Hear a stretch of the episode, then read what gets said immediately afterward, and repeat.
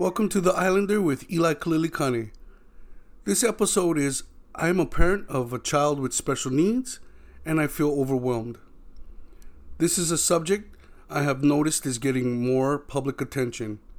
I see an increase in news coverage, blog posts, and videos floating around the internet in my social circles, and I wanted to uh, discuss it a little bit with you. More people in my circle either know someone or have a child with special needs themselves.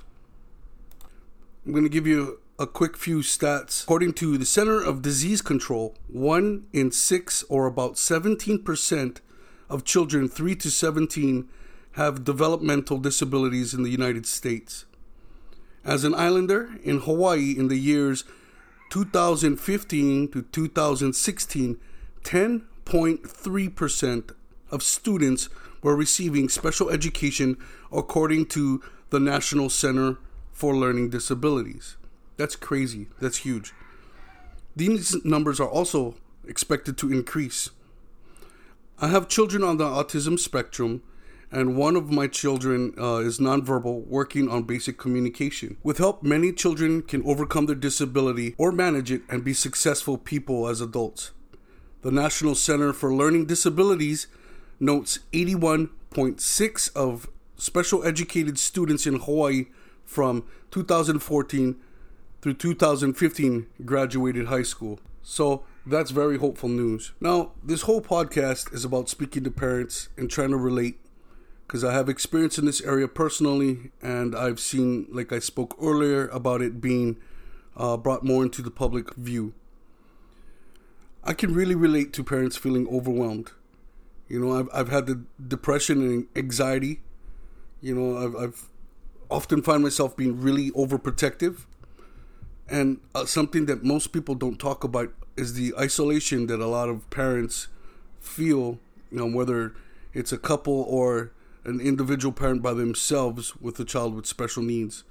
It's very difficult to, uh, especially a child that's more um, disabled than other children how hard it is for parents to take them out in public and uh, have fun and um, you know enjoy like other families. It's something that we have to overcome we really have to plan for but it's not impossible. After trying you'll get there. You know I, i've not often found myself concerned about you know a future for my child without me and I, i've heard that's a big thing that other people feel as well that they're really concerned about a future for their child without the parent involved. It's scary to think what life would be like without you in their life. I know that I think about that often, and I'm doing the best that I can as a parent to secure a future for him, knowing that I won't be there forever. Just take advantage of the resources that are out there. There's a lot of groups uh, locally and uh, nationally that will help you to overcome a lot of these um, these issues that arise, anxieties and and feelings as a parent. And there's a lot of support organizations. What I wanted to do is I wanted to list a few of them to help give a little bit of information for those that are looking for help right now. One is uh, Parent to Parent USA. They match parents who have children with the same special needs and allows each other to share resources, and information. The next one is the National Youth Leadership Network, led by young people to help build strength and break isolation for disabled people between 16 and 28. Another one is PACER, P A C E R, a parent training and information center. so you can go there for information on how to deal with your child with special needs or get better at being a parent of a child with special needs.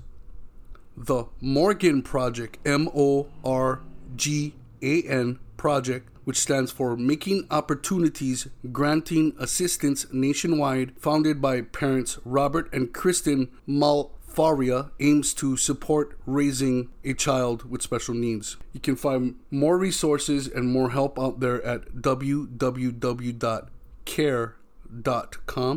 there is help out there. There is help, and it's understandable that you, as a parent or a caretaker, can become overwhelmed. I often feel overwhelmed and isolated but there are resources out there to help. My wife and I, we've been dealing with how to best support our children with special needs for years now, and we've seen a lot of significant growth in our children.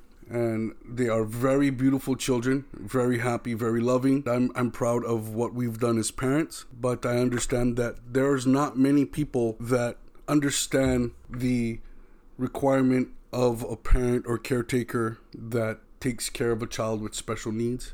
It's a unique situation and I've heard everything from God wouldn't give us the opportunity to take care of a child with special needs if we couldn't handle it, to you'll be okay, it takes a village. My own personal experience is you have to really look inward for yourself to see that your child is special and needs you. The more love, help, and attention you give them, the better they will be as a child growing up and an adult. Being overwhelmed is natural, but there are other things that we can do to help ourselves stay focused. Also, enjoy life like other families with children that are do not have special needs or are not disabled. It just takes a little bit more preparation and time and thought process going into it. I think my biggest fear moving into some of the uh, signs that experiences that families have and caretakers have with a child with special needs is that they fear what the child or what your child is going to be like without you in their life or what their quality of life will be without you taking care of them. And that's something I think about often. And I like to sit down and really visualize where I would like my children to be in a world without me. We do the best that we can do to give them everything we they need and I personally push the self-care for my children to ensure that they're able to take care of themselves on a, a, very basic, minimalistic way, such as clothing, putting on their own clothing, washing clothes, learning how to make simple meals, because these are life skills that a lot of adults nowadays don't have. And this is important for them to be successful throughout life. Although we cannot control what's going to happen with them in the future, we can give them the opportunities that other children and young adults have. And again, it just comes with more planning, more thinking, more prepping, and that will subside some of the emotions and feelings that come up when thinking about the well being of your child in the long term. I used to get really depressed because I felt so hopeless and so powerless to help my child or children in my case. But